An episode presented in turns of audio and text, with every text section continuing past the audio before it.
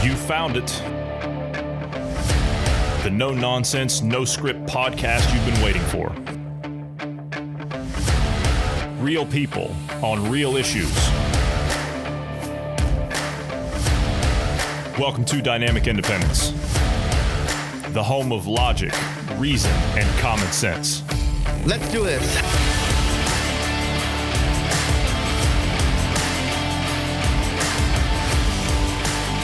Thanks everybody for tuning in today. I'm Johnny Anderson. And I'm joined today by Bruce Adams. Good afternoon, Bruce. How are you today? Good afternoon.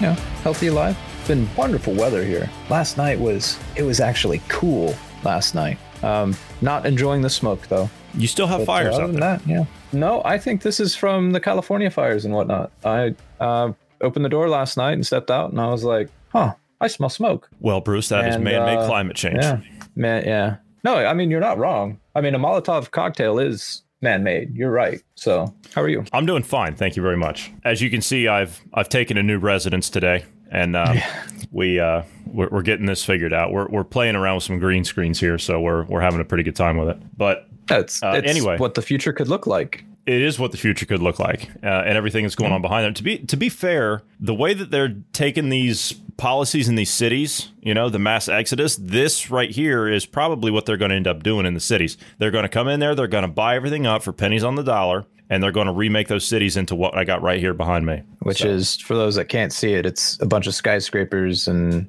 I mean, if you have a 250 square foot domicile, I mean, you need big skyscrapers like that to house everyone because you can't live anywhere else but the the cities. That is true. All right, let's get into the obvious thing, uh, and that is the Supreme Court vacancy. Now, we know that this is a top priority for the GOP, but it's also a top priority for the American left to do everything they can in their power to try and stop it. So, uh, everybody's coming out. It is all hands on deck. You look at, I mean, they've even got Amy Klobuchar coming out. You remember her, the Midwestern pie maker? Yeah, with her Uncle Dick in the deer stand. Yeah, that one. She's even come out talking about how the, the GOP can't do this. Biden, of course, his campaign is saying they have to wait until next year. There's protests going on outside Mitch McConnell's house. We'll talk about that in a second. The newspapers and the media are are turning her into some kind of a saint. Politico has even said today that Ruth Bader Ginsburg was a conservative, if you can believe it. They went that far. Yeah, we're sitting here scratching our heads and trying not to laugh too. So uh, they're doing everything they can possibly do to try and stifle this and and turn this into a um, uh, a nightmare scenario. But uh, Tom Cotton's come out today. He's he's made a statement. We're going to go over that uh, on what the uh, the Senate's going to do. And you've got a couple of GOP people. I think the uh, one senator from Alaska has said a Republican senator from Alaska has said that she will not be voting on a Supreme Court justice. Okay, so they're making a big deal out of that, saying, "Oh, the rest of them should get behind her." Um, last I checked, the president makes the nomination, the Senate confirms, and we move on. Yep. That's how it works. That's how the process has been all along. The House has no say in this. The the, the media has no say in this. Well, she was a senator, the the one from Alaska. Yes, she was. She was. But what I'm saying is Nancy Pelosi's coming out saying that um, the House has arrows in their quiver to try and stop this. Yes. Yes. So, um, y- yeah, uh, no, you don't. No, you don't, Madam Speaker. No, you don't. Sorry. Uh, that's not how this system works. But let's start with a Business Insider poll 58% of Americans think that the Senate should not fill Ruth Bader Ginsburg's seat until after the election. Okay, I, I'm an American. I wasn't polled. Bruce, were you polled? I wasn't polled either. I, I, I wasn't polled. Yeah, I didn't. I didn't think. You, I didn't. Neither one of us were hmm. polled. You, the listener, were you polled? Are you part of that fifty-eight percent? Because they're speaking for you. They're speaking for for me. They're speaking for Bruce here. They took a national survey of. Oh, well, see, oh, they only took one thousand seventeen. Right, that's all they had. One thousand seventeen respondents. You can't base a national poll on that. A plurality of respondents, 45% of whom were registered voters. Of course, see the other the other 55%. No, you don't you don't need those. Th- Those don't need to be registered voters. They said that the president elected Go ahead. to to put that in perspective, right? The 1,000 that they polled, I did 170 million. That's about the workforce, right? Uh, that's a rough estimate of what the That's about the is. voting base too. Yeah. So it is point zero zero zero zero zero five percent of the population. If if I if if I, I did the math right, which I'm pretty sure I did, but yeah, and that's 58% of Americans. Don't don't get ahead of us on the math. Yeah. If if you yeah. don't, yeah. don't, don't yes, that that's 58% of the Americans. Yes, right, right. Another 13%. Let me okay, 45% of registered voters said that the president elected in November should fill the seat. No, notice they don't say Trump. Yeah, another 13% said the seat should not be filled until after the election. 20, 28% of registered voter respondents said that Trump should fill the vacancy before the election. Question. If Trump wins again, which uh, I'm I'm expecting Trump to win in a landslide personally. Uh, but let's say Trump does win again. Are they going to retain their position to where the the next president is the one that le- that elects? You know, after the election, that's when you can you can. Are they going to stick to their guns and say they can do it and not do the the nonsense they did with Kavanaugh and and just go through all these investigations and string him through the mud over allegations that had no credibility? Are they going to do the same thing, or are they going to just you know, pass them through because obviously we have to wait till the next, you know, till after the election before you can do it. I would say that they will take that route. I, I think they will. I mean, it, everything's on the table. Even uh, even Senator Schumer says nothing's off the table for this one. They're going to do everything they can possibly do in order to uh, to stifle this and it cause mayhem and chaos and everything. And the left is going to go nuts and they're going to burn things down. AOC's talking about how uh, the left needs to uh, demand that uh, what, was her actual statement? Uh, AOC encourages Americans to fight for the next Supreme Court justice. Okay, F- fight for the next Supreme Court justice. Now, uh, again, uh, lady, kid, you have no say in this. That, that, that's not how this works. The big kids here have to make a decision, and you're not involved in that decision. Okay, so just go go back to tendon bar or whatever it is you do, uh, and let the big people make decisions. Okay. All right. Thanks. Appreciate your two cents, lady. It's amazing. You go from bartender to world leader in a year and that's only by a decision of 4,000 people. Like she had a closer margin of victory than Stacey Abrams did in Georgia. Just just saying. Uh, okay, but the Democrats, right? They they've come out now and they've threatened to uh, to pack the Supreme Court if Ginsburg uh, is replaced this year. You explained the packing of the court. Would you go over that again, please, for uh, for any of those that haven't heard it up to this point?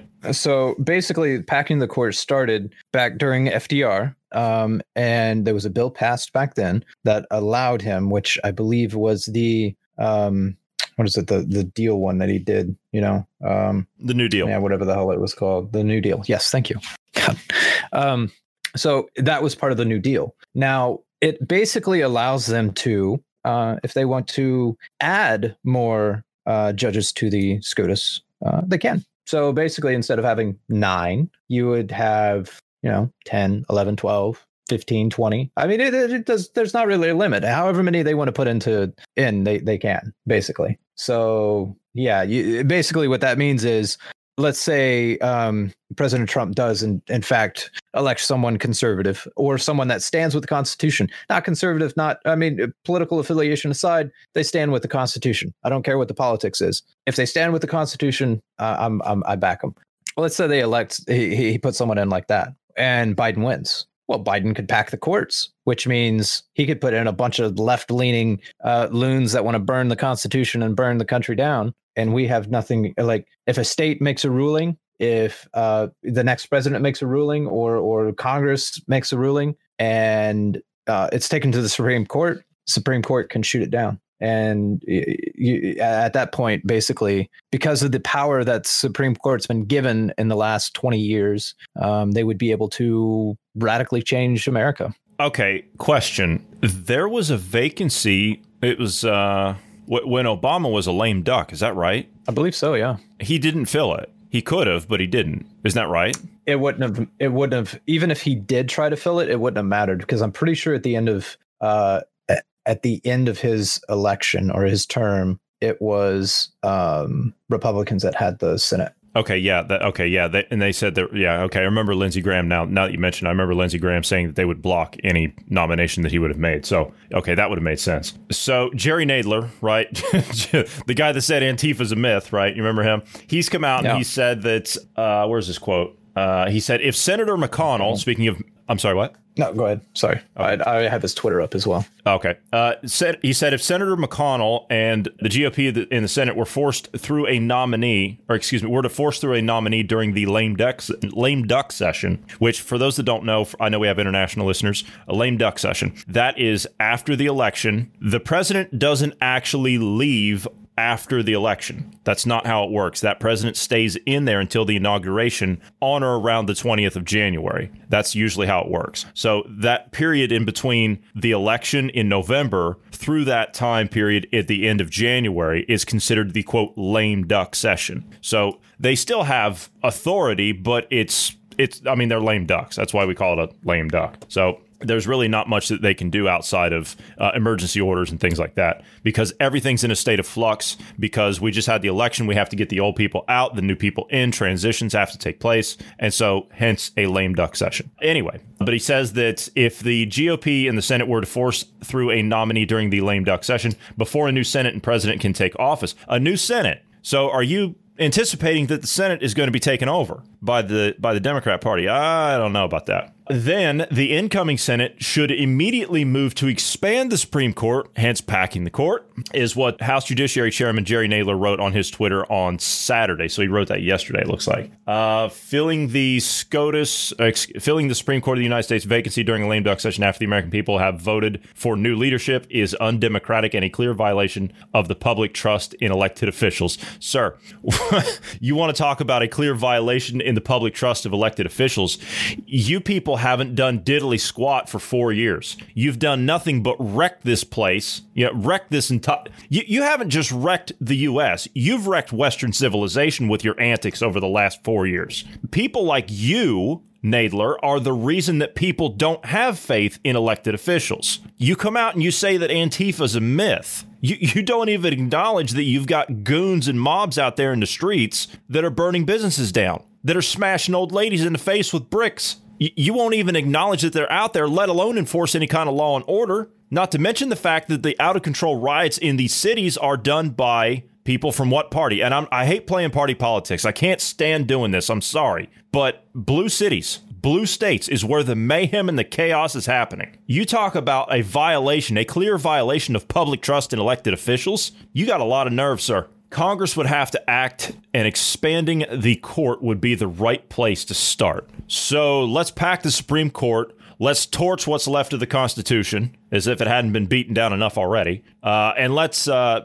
let's just go with mob rule, huh? Yeah, that great democracy. Yeah, that that fifty one percent, uh, fifty one percent of mail in voting fraud. Is that what we want to go with? Is that how we want to govern? I mean, again, you talk about uh, a clear violation of trust in elected officials. Are you even legitimate? Are you legitimate at that point? But see, we're not going to know. We're not going to know on election day, are we? See, I can tell you what's going to happen. Trump's going to win. I mean, that's that. If you were to look just just by looking visually at everything, if you look at the crowds for Trump, if you look at the the parades for Trump, and I'm not a uh, yeah, I'm not going to sit here and cheerlead for the guy, right? There's plenty not to like. I understand, but people are excited about Trump. They're on board with what he talks about. And Biden, I mean, there's really nothing to get excited about there. There's no energy there. I was watching the DNC. Bruce, you remember we were watching some of the DNC? It was like watching paint dry. It was the most boring thing I'd ever seen. It was, I mean, I, I felt like I needed to go throw myself off a bridge. It was that boring. But people are excited about what Trump does. They're excited about what the campaign's doing. He goes around, he gives the speeches, he holds the rallies,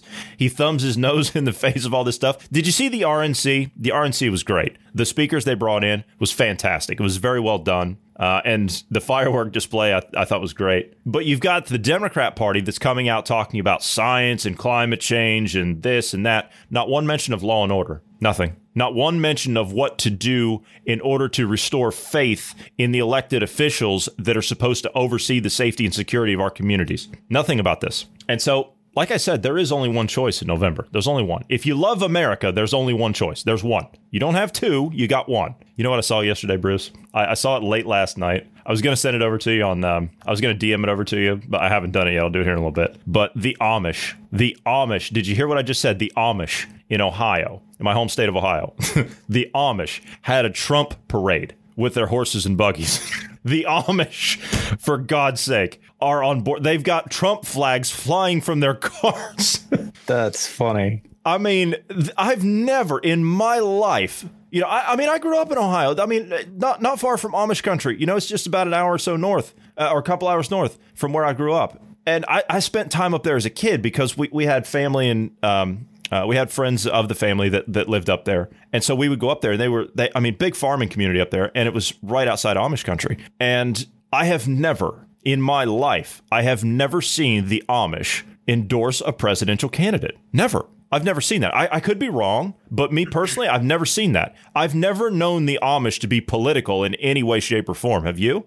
I uh, honestly, I don't really keep up with uh, the Amish community to know if they, you know, are, are political or apolitical. Well, they are very uh, reclusive. That's that's true because they they keep to themselves, and and that's that's just how they are. But I've never seen them get involved in politics because that's the outside world. You know, that doesn't really concern them. It's just that like they're in their communities and they just want to be left alone. Uh, and that that's why they came to America, right? That's that's why they left mainland Europe. They got run out of here. And so they went to the US where at the colonial time it was a little bit more compatible with how they live. And so they were able to go there, be free, be left alone, raise their families, practice their religion, and work on their farms. And they can still do that. They, they can still do that. But to the best of my knowledge, I've never seen the Amish get political on anything. And to see them, uh, like I said, I'll send you the video here in a little bit. To see them have a, uh, a Trump parade was uh, was it was just it was really funny because here they come, you know, clip clopping along with their horses and buggies, they, you know, with their uh, with their Trump flags. But anyway, speaking of people that were not happy about this, and what's her name? AOC's come out and said that the, the Americans need to fight for a Supreme Court nomination, right? Well, what does that mean? In AOC language, that means uh, peaceful, mostly peacefully protest. Isn't that right? Most mostly peacefully protest. Isn't that how they, they they describe it? Yeah. Yeah. Furious Democrats surround Mitch McConnell's home after Ginsburg had passed, they decided that they were. Some people decided they were going to dox Mitch McConnell, so they put all of his uh, information online, and crowds started to form outside of his house. Now, uh, whoever did this, you're you're a disgusting piece of filth. That's all I have to say. Whenever you dox somebody like that, you're you're disgusting. Following the death of Justice Ginsburg, angry leftists decided to post Senate Majority Leader Mitch McConnell's address and began surrounding his home to intimidate the Republican lawmaker to not vote for a replacement. See, this follows along the line with Americans need to fight to make sure that there's no um, confirmation from the Senate. Right? Th- this is the fight. Right? This is this is the struggle. Did you did you catch that word there though? Intimidate. Yes. When you intimidate someone for political change, that's called terrorism. When you're using intimidation to change politics, that's terrorism. So these guys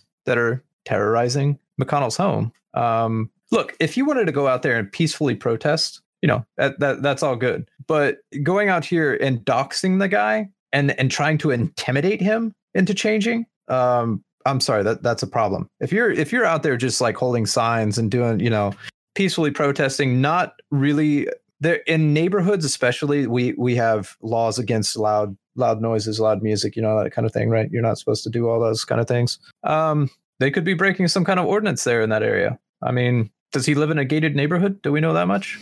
I don't think so. Judging by the of course, I don't know which. Ha- I don't know if this is his only house. I'm sure this is not his only residence. But um, it says here that just hours after Ginsburg's death was announced, they doxed McConnell, uh, who has the power to bring the vote to the Senate floor. Which that's how it works. You know, the, the nomination comes down. Messenger carries it over. He comes down, and the the uh, House uh, Majority Leader, or excuse me, the House Majority, that's Biden moment. The Senate Majority Leader goes down and brings it to uh, brings it to a vote on the Senate floor. So, um, they, okay, so this was his home. This is outside of his Kentucky home. I, I just noticed. Uh, and then, of course, people are, of course, that's his state. That's his area down there is Kentucky. And I've got several tweets here from the people that were outside. Some of the protesters that were there said, uh, "We're now walking to Mitch McConnell's house to protest." Uh, and then they uh, give the address again. His house is entirely dark. Significant police presence out front. It's clear that he's not here, as confirmed by a neighbor who is not fond of him. People are not, or people are going home. So the crowd just kept getting bigger. It looks like the police showed up.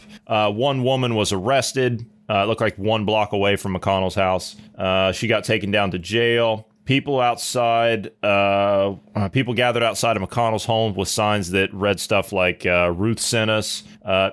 you know, putting their uh, their stuff up on Twitter. McConnell announced on Friday the Senate would hold a vote for Trump's SCOTUS nominee, which Trump indicated he'll quickly name. Uh-huh. Uh Quote from McConnell: He says Americans reelected our majority in 2016 and expanded it in 2018 because we pledged to work with President Trump and support his agenda, particularly his outstanding appointments to the federal judiciary. Once again, we will keep our promise. President Trump's nominee will receive a vote on the floor of the United States Senate, McConnell said. So, okay. This isn't the first time he's had protests at his house. Do you remember the time they were there last year? I remember something about it. I don't remember what it was over. Yeah.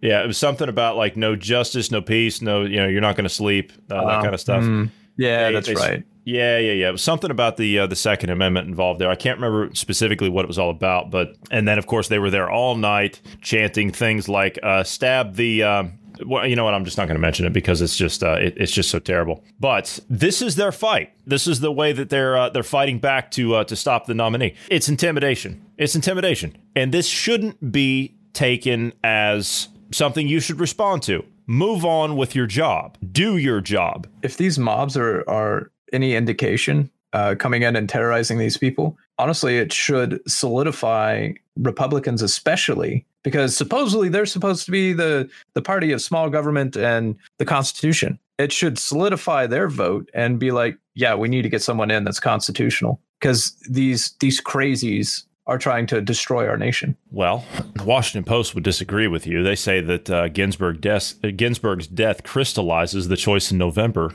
as no other issue can. So they're saying this is a clear cut reason why you should vote for Biden, not for Trump.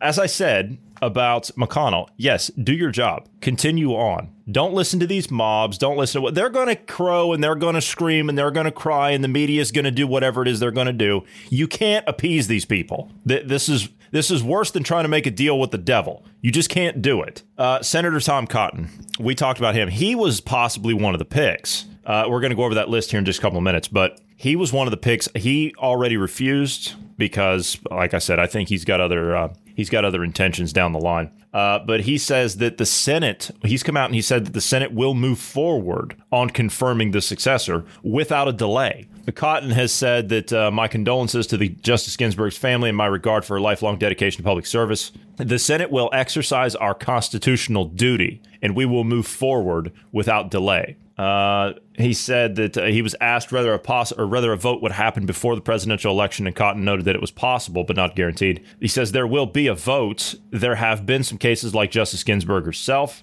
Uh, when the confirmation process took less than 44 days, there have been other cases which took longer. Uh, so it's too soon to say right now. The normal process for confirmation only takes like a week, right? That, that's usually about one week, two weeks, something like that. I mean, the I, I guess it would depend on how well known the person is. Uh, for example, if it was like a Ted Cruz, that should be like the day he's announced, they should be able to vote on it because they Yeah, all know but- Ted Cruz already. Yeah, but here's the thing. I mean, that does that's not going to stop him from from setting. I don't want to say setting precedent, but it's not going to stop him from going ahead with a smear campaign. You know what I mean? Like Right, that, that's not going to stop him. Now, all of a sudden, let's say that they let's say that that Ted Cruz is the nominee, just for the sake of argument, right? He's been in the Senate for how long has he been in there? Since what, like 15 years? 15, 15 20 years? Uh, 2013 is what I'm saying. Okay, seven years. I, I thought he'd been there longer than that. Uh, let's see here. Is an attorney serving as the junior United States Senator for Texas since 2013.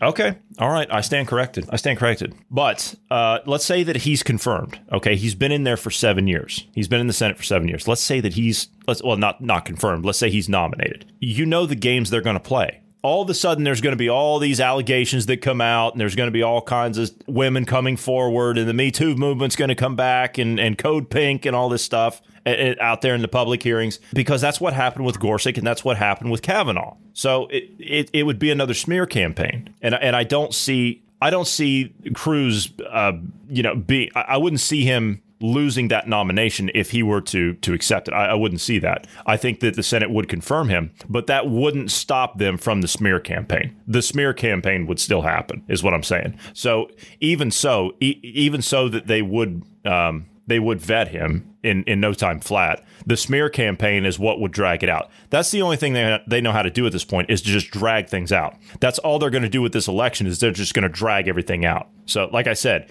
everything you're going to see on election night is you're going to see what's actually going to happen, and they're going to do everything within their power to convince you that what you're seeing isn't what you're actually seeing. And I tell you what, coming up coming up on next Friday, we're going to talk about what big tech is going to what their role is going to be in that because that that's going to be that's going to be big because I'm pretty well convinced that what they're going to do, their role, they're going to start taking people's accounts down is is what's going to happen. They're going to take down Trump's account. They're going to they're going to start taking down people that support him. They've already said they're going to do that. That, that, haven't they? They they already said they're going to do that. Anybody that posts anything about a clear winner on election night, they're going to take it down. Or or they're going to correct it for you. Do you remember that? Yeah, and they've actually done that already uh, regarding the election stuff uh, with um, with Trump, for example. Um, w- when they put stuff out that is factual, or even even with COVID nineteen, they put stuff out that is actually factual. Um, they're saying, "Oh no, uh, you're you're. This isn't. Uh, this can't be proven or whatever." And it's actually from one of their own um, fact checking news organizations, um, um, like New York Times. You know, but yeah, that that's that's what they're going to do. And in fact, to give it a little teaser, one of the one of the things I think is going to happen is they're going to ban, for example, Trump from all social media, all platforms. They'll ban him, so he silences him. And if there's any kind of um, nonsense coming up, uh, you know, to where they're rigging the election, he won't have a voice. The media won't cover it. So and they'll just say that he's illegitimate and he's he's yeah. he's doing everything that they're there's accusing him of now, saying, "Oh, look, he's not going to leave." That I mean, that's that's the card they're going to play. They're setting the placeholder for that agenda later down the line, thinking that people don't have any kind of a memory or understand how our system works. Uh, I also want to point something out. We we were talking about the lame duck situation. Um, even though he would technically be a lame duck after the election, right? He could still nominate someone for SCOTUS. I mean, his term is not over until January 21st or, or whenever yes. they take office. Yes. So yeah. technically, he could still do it constitutionally. Yes. And whoever's there is the president elect. They haven't actually been sworn in to that point. Right. They have so, no power necessarily yet. Yes. Now, if it's a lame duck session of himself, if he's the, you know, if he's the incumbent, I, I don't see any problem there. I mean, what you're you're going to be sworn in that day, so just just do it. You know what I mean? So it's not like I mean that, that you're you're not. It's like you're just going to wait to transition power to yourself, and then you're going to do it. So what? Why not just do it? So I, I would understand it at that point. Uh, do you want to go down some of the list? Let, let's look at some of the list of, or excuse me, some of the names on the list. Now this is the official list that's been put out by WhiteHouse.gov. So well, we let me let me, let me let me hit on one thing. Let me hit on one thing yeah, first ahead. before we transition. I just had a thought with okay, so they're saying Trump can't do the he he shouldn't be allowed to um, nominate someone for SCOTUS right now because he's it's so close to an election. It's election year. Blah blah blah blah blah. Are they going to take the same position for the peace treaties he just did? Uh, are, are they going to tell the president you can't do these peace treaties because it's an election year? It, it's kind of anyway.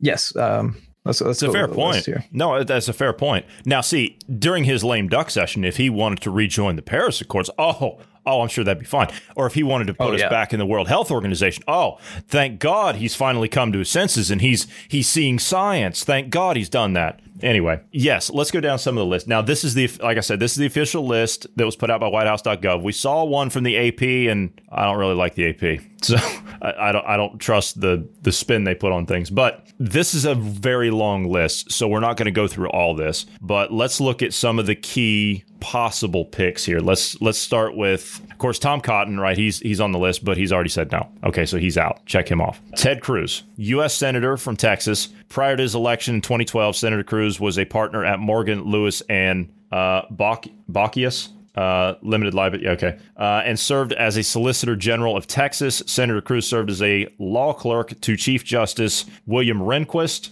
on the Supreme Court of the United States and Judge J. Michael Lut- uh, Luttig on the U.S. Uh, Court of Appeals for the Fourth Circuit. Cruz received his uh, A.B. cum laude uh, from Princeton University and his Juris Doctor magna cum laude from Harvard Law School. He's qualified. I didn't realize he had uh, his Juris Doctor magna cum laude. I didn't realize that from Harvard. I didn't know. Uh, I really didn't know. I, I, I knew that he'd served some time in the legal system, but I didn't realize he had he had that degree. So that's pretty good. Uh, the front runner, though, at the moment is. Hang on a minute.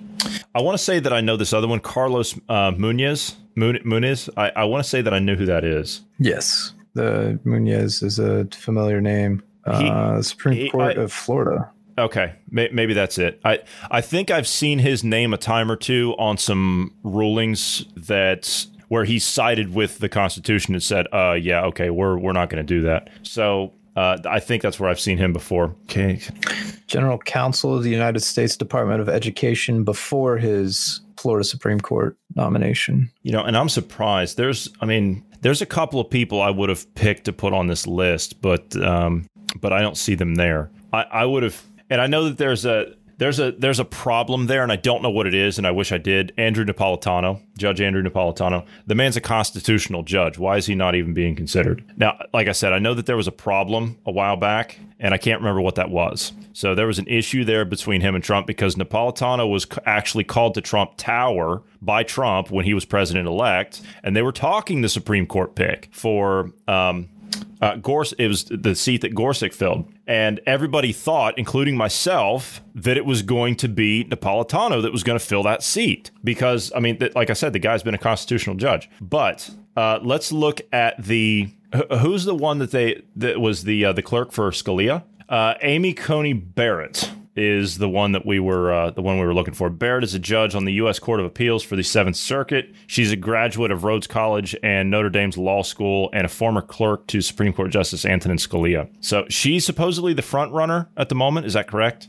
Uh, that's what's rumored. She's rumored to be on the top of the list right now. Um, here's here's kind of my thinking on this too uh, a little bit. Uh, this is political wargaming if you will. I don't really want to i don't want to remove judges from like the um, ninth circuit appeals or you know any of these other judges that he's appointed technically. And really i, I don't want to remove ted cruz from the senate because um, who's going to replace him in the senate right. I, I don't I don't think that you're going to find somebody else out there that's dedicated enough to stand up there and do a filibuster for over 20 hours on a or 24 hours yeah. on a yeah. uh, on an Obamacare thing. Now, the the man didn't even take a restroom break for crying out loud. I don't care what side he's on. I don't care if he's a Republican or a Democrat. You've got all my respect yeah, if you can stand up there for 24 yeah. hours and filibuster. You know, go ahead. So I even I, he even read a bedtime story to his kids. He did. He, did. I remember that. so yeah, yeah. Um, just uh, yeah, he's uh, he's quite something. And there, I don't honestly, I don't think that uh, that there would be a replacement for him. He and I, I haven't always agreed on some of the stuff that he's uh, that he's put up there, but uh, for the most part, for the most part, as as far as this day and age, it's good that we have people like him and people like Rand Paul in there. So and people like Thomas Massie in the House. So to throw one in the House in there. So I think uh, his competitor in the Senate race is uh, Beto, is it not? It is. It is. So let's so let's let's not put out, yeah let's let's not put the um the the guy that that puts like his uh his push ups and and his his horrible guitar playing in an empty bar. Could, could we not put him in there? And this guy that says, "Hell yes, we're going to take your AR-15." Could, could we please not put yeah. people like that in there from from yeah, Texas be, of all places? Yeah, that'd be great. I'd, I'd I'd rather not have that. So yeah. Okay. Uh, All right.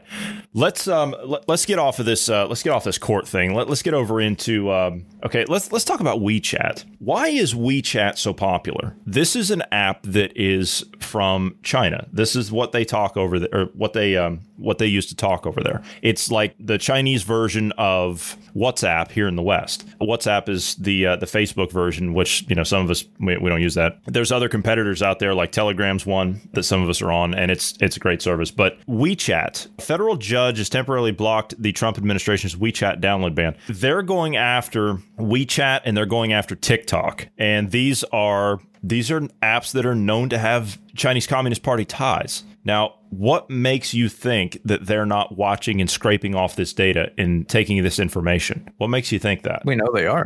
Well, of course we know they are. The thing is, is do people know that this is a Chinese Communist Party app? D- do they know? Do they care? Do they look at it as a, another tool of convenience while not paying attention to it? TikTok, I think, especially with the younger generations, they don't care. They don't care. They're out there to try and make their uh, their five minutes of fame in a 10 second video or whatever TikTok is. I don't know. With WeChat, this was another thing that was on the list. Now, I thought we were just going after TikTok. I didn't. I didn't realize we were going after WeChat. Why have we decided we're going to go after WeChat now? Is it is it because of the same reasons? We're, we're just going to start same banning CCP apps now. Yeah, same reasons. So as far as the the federal court, you know, judge, which uh, it makes me skeptical right off the bat because it's someone out of California. First of all, that makes me skeptical. We've seen a lot of the politicians over there in California are interested in burning things down and are sympathetic to China. That said, oh, excuse me, I should say CCP because we're sympathetic to the Chinese people, just not the CCP. So, you know, to clarify.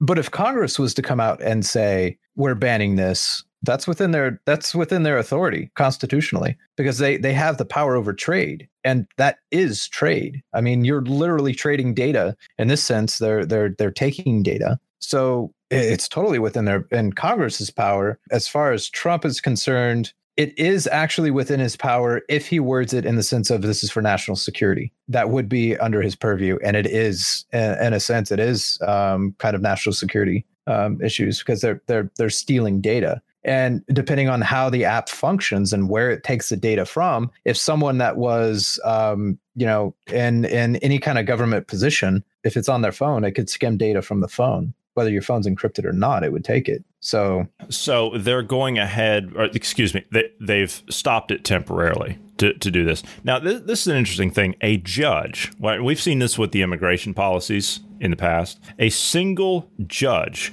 is now going to overrule a decision that's made at the federal level. A single judge in a state is going to do this. What's the point of voting? If we have a system where everything can be overruled by one judge and one interpretation of something that, quite frankly, I, I think that they, um, they they don't know anything about, because if they're ruling on this, then they probably don't have any idea what they're even doing. Uh, that that would be my guess. Because if they're not thinking of the security implications behind this for the average citizen, then you know, I, am sorry, but uh, you, you re- your your ruling is is pure political at that point, and it has nothing that's based in common sense. So one lousy stinking judge can overrule the actions of I, I want to say the um, an administration, but I mean it's not. I, don't want to make it sound like it's just the Trump administration we're talking about here, because I, nearest I can tell, I don't recall any single judge overruling anything on Obamacare when Obama put it up with his administration. Do you? I don't remember that. No, I don't remember that ever happening. I, I don't recall that. This is a simple. I mean, this is this is uh, you know a walk in the park by comparison. This is a uh, this is just an app. The federal judge in California on Saturday issued a temporary injunction against the Trump administration's download ban on WeChat. The court grants the motion on the ground that the plaintiffs have shown serious questions going forward to the merits of the First Amendment claim. The balance of the uh, hardships tips in the plaintiff's favor. The plaintiffs establish sufficiently the other elements for preliminary injunct- injunctive relief. Uh, okay, so basically what he's saying is is that by the Trump administration taking action on this app, that means that the Trump by his interpretation, the the Trump administration is taking away your right to free speech. That's what he's saying. Now, I don't necessarily think that this is a crack on free speech. There are plenty of other alternatives out there, American based alternatives, I might add. This is a national security issue. That's where I'm looking at it. This is not anything having to do with your First Amendment. This is a national security issue. When you have a foreign government that is scraping your data off and reading your conversations, do you remember Dr. Li in China? Do you remember he was one of the first doctors that died? Do, do you remember him? He had actually brought it out to the doctors in his WeChat circle of what was actually happening in the initial stages of COVID. Um, it was before it was called COVID, but um, in the initial stages. And how do you think they found him out? They were reading his WeChat conversations. So I mean, that's how they talk. So if if they're willing to do that through their own people, their own medical establishment, their own nationally certified medical establishment, what do you think they're willing to do to you, the average citizen in a foreign country? They don't care. They'll take whatever information they can get on you. But you look like you want to jump in there. Go ahead. Yeah, yeah. So, where is this federal judge on um, YouTube or, or well, let's just say Alphabet, right? Where where is that judge on Alphabet, and where is that judge on Facebook and Twitter, and all these other mediums that are censoring people, censoring their free speech? Where is where is he saying that they shouldn't be doing this? Where is he on those things?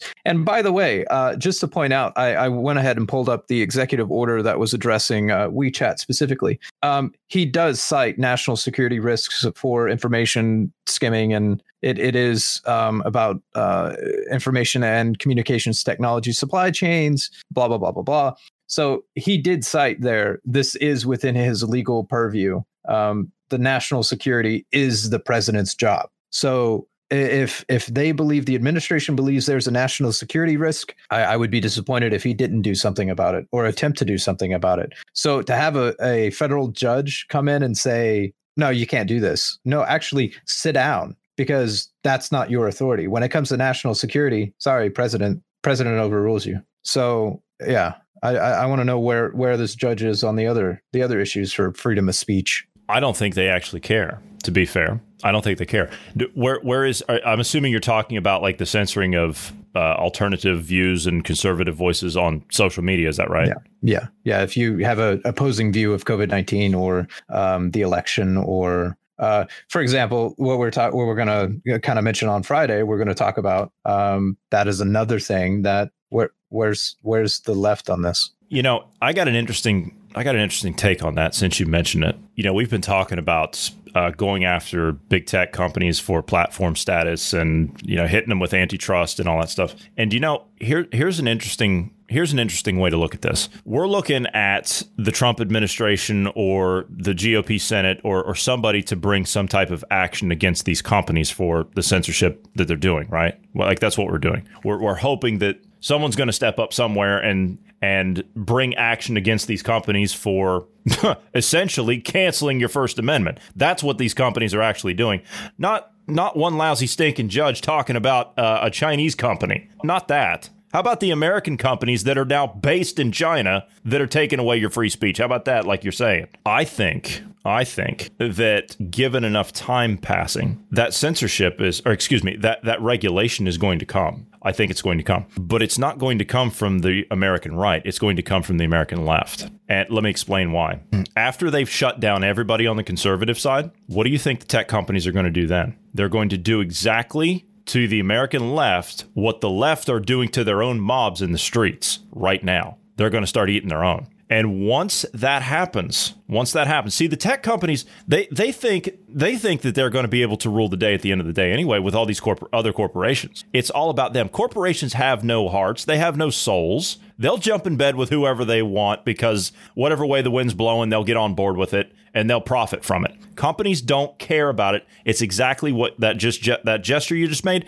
All they give a damn about is their bottom line. They don't care about anything else. They do not care about anything else. They don't care about your free speech. They don't care about your right to private property. They don't care about your right to own guns. They don't care about your religious institutions. None of that stuff. They care about control and their bottom line. They don't give a damn about anything else and what they can sell and advertise to you. So the censorship that's happening by these companies, the action is going to come from the American left. They're the ones that are going to jump all over this because we know that the American left, when they're in power, they do get things done, albeit it's in the wrong direction, but they do get things done. And so if they're actively being taken down, and they have the legislative authority, then I think that you're going to see them start to take some heavy action. Yeah, and to to your point about the left, if this was Biden, for example, if Biden was uh, was president right now or Obama, doesn't matter, anyone from the left, if they were president and they were saying we have to ban WeChat, we have to ban TikTok,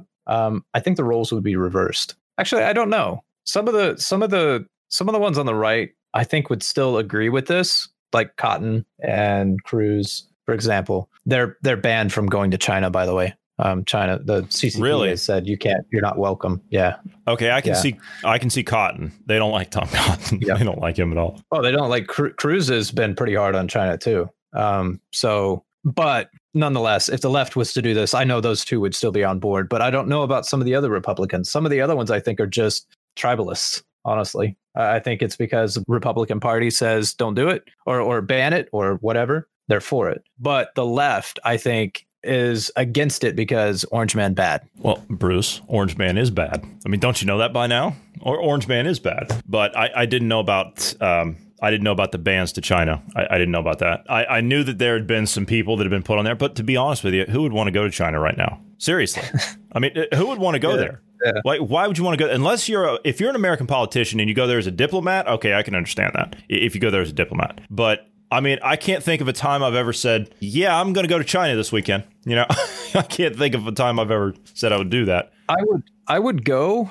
but because of I'm I'm interested in their culture, like some of the history yes. they have there. Some of the I'm I'm interested in that, but because of the government, that is not an option. Yes. So I, that, I that's want, the main. Yeah, yeah. I, I want to there. go to China. I, I do. I, I, want to go to China. I want to go there. I, I, want. I want to do everything that you're talking about because I've studied uh, some Chinese culture, albeit it's very limited because you're talking about thousands of years of culture there. there there's so much, yeah. and, and I've literally only scratched the surface. Asiatic cultures in general, not just China, but I'm talking about like Japan, the Koreas, everywhere down in Southeast Asia. The the culture, the Asiatic culture is so vast and immense that it takes so much. You could take a lifetime to study Asiatic cultures and you would not learn it all. It's it's just not possible. But there's so much there, and there's a lot to take in. And yes, I, I would want to um, to go and, and to see all that, but as long as the CCP is there, no, not going to happen. No, no. As we're talking about Chinese companies, we talked a little while ago about how Joe Biden I mean, we know that him and eh, eh, of course he's he's been talking China up for a long time. You know, they're our friends, and you know we have a, a great deal in common with them, and, and we we owe a lot to them, and we we have a great future together, and we don't need to be worried about China. You know, typical Biden talking points. Come on, man. Come on, man and he's had dinner with G. He's got like 25 hours worth of dinner time with G and, and all that. Okay, fine. And his son's got deals over there with, with Chinese companies. Kamala Harris has got uh, dealings. Her and her husband have dealings with uh, with the CCP. So with foreign dealings like that, we also had a deal with Biden and his son with Burisma, right, the Ukrainian uh, gas company. And there's been some new tapes that have come out and it was my understanding, I found out last night that you sent these over and you grabbed these before they were taken down because apparently YouTube, Google, and, and everyone else, they're taking these things down as rapidly as possible. And so you're not able to find them. What are these tapes that have come out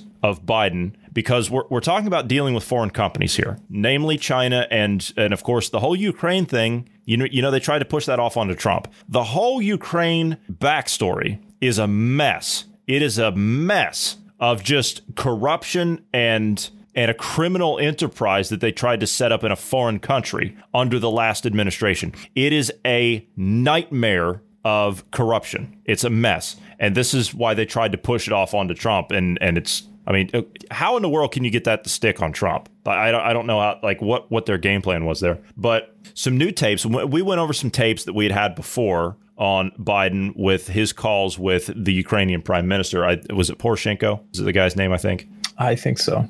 I, I think right. so. It was not not the guy that's in there now. Uh, uh, the guy Sarnitsky. Him, yeah, yeah, it's the guy before him. Uh, but some new uh, audio has come out now on Biden. Now, what is this new stuff that's come out? Now, like I said, there's a backstory to this. If you were to play this stuff now and you really don't know the backstory, you're probably going to take it the wrong way. But I'm going to give you a little bit into context here, and Bruce, you can help me out here. There was an entire criminal network that was set up in the Ukraine by the Obama administration, and everybody played their hand that Hillary was going to win, and she didn't. And, and Trump won and of course, that compromised the entire deal, and everybody was exposed. There was all that exposure there, all the way down to like a DNC strategist, you know, Alexandra Chalupa, all the way up to Obama himself. Everybody was exposed. John Kerry and John Kerry's son, and and uh, Joe Biden, Joe Biden's son, John, all the Podestas, uh, both Podesta brothers, and um, Cohen was mixed up in there. I think and it, it, was just it was a um, Susan was it Cohen Manafort. No, I'm thinking Manaf- Paul Manafort. Uh, Susan Rice was in there, and I think Cohen was involved. Was Cohen involved? I thought it was. Uh, I thought it was Paul uh, Manafort. I thought Manafort was the thing there, the link there they were trying to make with Trump because Manafort um, was in the was in the mess in in that Ukraine mess, and then he got hired onto the Trump campaign, and so that's what they were trying to do to tie Trump to that. Yeah, maybe that's what it was. I, I okay. was thinking of Cohen of being. I, I, was thinking of him being someone else. I I was thinking of somebody else. Not okay. Well, looking either way. Okay, it, yeah, that's, that's yeah. him. not who else. Okay. So everything was just this massive web of corruption. It was just, it was a nightmare scenario. Well, like I said, Hillary was supposed to win and she didn't. And so that's a big exposure and it's all this, uh, it, it's just this disaster. So they had to try and minimize the damage, shall we say. And so that's what these tapes are, correct? The, these, this new audio. That's a little bit of the backstory. There's a whole lot more to it, but I'm in the interest of time, I'm trying to compress it here. But that's the gist of it. Did I miss anything of significance? Um, I would just mention that um, uh, Hunter Biden was doing dealings with Burisma and one of the oligarchs, and the what was it, four billion dollars that they received, eight. just kind of eight. Okay, excuse me, the eight billion dollars just kind of disappeared in one of the oligarchs' banks. And it just so happens that this oligarch now is a hero in the nation because he was able to supply weapons and arms and whatnot for the militia fighting Russia. I mean, huh, interesting. Interesting. Anyway, but as far as missing anything, no, that that pretty much sums up in a nutshell what went on. And these tapes are basically Biden saying, um, "Hey, um, we haven't told Trump anything of our dealings. I haven't had the time to do that. You shouldn't either. You know, sh- you should watch what you're saying. And when I become a uh, civilian again, you know, I'm no longer working for the United States." I will continue working with you in the future, which is okay, kind of illegal. Just yeah, just just just a little bit illegal. Let's um let's listen to cut one. People they put forward to be part of the transition have to be cleared to do that, just as we had to be cleared after the Bush administration, et cetera. They have not done that. They're trying to catch up and do it now since they fired the guy who headed up the transition just last week. The reason I bother to tell you that is I have been somewhat limited on what I'm able to tell their team about Ukraine. The truth of the matter is the incoming administration doesn't know a great deal about the situation. Okay. Uh, the the incoming administration doesn't know a great deal about what we've set up. Okay. That, that's because what you set up, sir, is illegal. so there's probably yeah.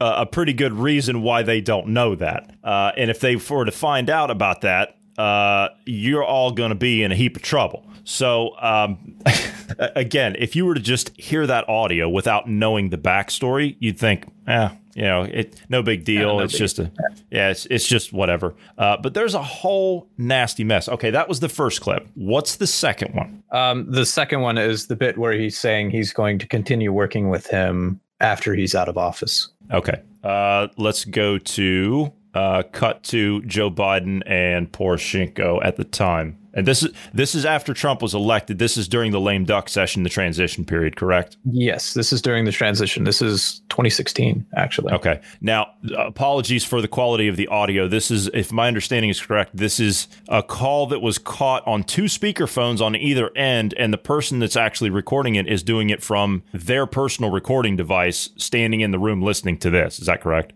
Yeah, more or less. It's it's it's a conference call. They're recording the conference call with another device, and then someone else is recording. Uh, okay, this is being shown on the news in like Russia or Ukraine or something like that, and the video that's actually being played here is someone recording their TV with their smartphone, which is a recording of the conference call. So eh, that's why the quality is bad, and that's why you hear the paper shuffling in the background and and the other um, voices. Okay, and, and uh, now that you say that, I remember this was actually banned from. Like I said, they're scrambling here to take it down everywhere. YouTube and, and Google and, and all these like everybody's taking it down. And this, like the original audio, it did come from the Russian YouTube site, right? Because that's, I mean, that's the yeah. only way you can get it. Yes. All right, let's uh, let's go to uh, cut two here. Well, you're awfully generous. I don't plan on going away. I mean, as a private citizen, I plan on endeavor that you have begun and we have begun. Yeah. At least that's my objective. That's my objective. But if I go beforehand, I'm worried since they don't know enough, they will think I'm trying to game them. They will think I am trying to put them in a corner. They will question my motive. He he's going to remain involved. Well, he's remained involved up to this point. And, and let's let, just on a side note here, does that sound the way that he's talking there? That was 2016. Does that sound like the Joe Biden that we know now? no, it doesn't, does it? That, that no. does not sound like him. That's that's a big difference. That is a massive difference. That that is a massive difference. There, he actually he, he's actually talking like you know he he's he's cognizant. He knows what's going on. He's uh, speaking with a sense of authority. Now it's like he's just he, he's losing his grip on reality is, is the kind of the feeling that I get from him. What, what was it he said there at the end? That what what what did he put, how did he put it? He, he said if if he shows up, then they'll feel like uh, he's gaming the oh, system. yes, yes, part, he's, he's gaming, gaming them. them. He's yeah, he's gaming them. Uh, well, Joe, yeah. you you kind of are. You, you kind of are. You you set up a, a criminal network over there uh, and it's kind of against the law and it's it's treason. So you're in a bit of hot water. Now, it makes sense as to why Joe's running now. And what I've been saying all this time that Joe's running to protect the network, that's what he's doing. Joe's running to protect the network. And so this is another thing. Now, why the media is not all over this, I would think that, hey, you've got this thing laid at your feet, which they had it all in the beginning anyway. The same thing with all, or the same with all the uh, the backstory that we gave you to this. They had the entire story laid at their feet. Sarah Huckabee Sanders mentioned it in uh, a press conference one day at the White House, and the media just said, "Oh, yeah, we don't care, we don't care," and they moved on. They, they went on to uh, asking a question about Trump's tax returns or something, and it's yeah. it's absolutely shameful. It's absolutely shameful. This is out here. It's naked. It's in the open. I mean, the, the the emperor's running down the middle of the road with no clothes and his hair's on fire. It's right here in front of everybody's face, but no attention's paid to it. That's why, um, as you were saying, that's why we're seeing some of the appointees, if you will, for Biden. Uh, you know, if he were to win, Susan Rice is one of the ones he wants to appoint, and some of the other uh, names that he has there. They were all involved. The, the, the DOJ, Obama, the Obama administration DOJ created or encouraged Ukraine to create their own DOJ, and the Obama administration picked the the members of that DOJ in Ukraine, and they were corrupt. Like the the the um, prime minister that was elected now. He's a, the the comedian guy. I forget what his name is offhand. Uh, I can't he, think what it is. Yeah, I know who you're talking about. He's like the Jon Stewart he, of uh, of the Ukraine. Yeah, yeah. He's not corrupt in this, right? He was he was a joke candidate, literally. He was like a, a Trump uh, for them, and uh, he was elected. And he's gone through and started clearing out the the corruption. And the DOJ for Ukraine that was created by the Obama administration, more or less, was all corrupt. So, um, yeah. Due to the interest of time, Bruce, I would like to continue this conversation, but we're out of time today, so we're going to have to do this another day. Uh, but let's let's hang on to this because honestly, this has now come out.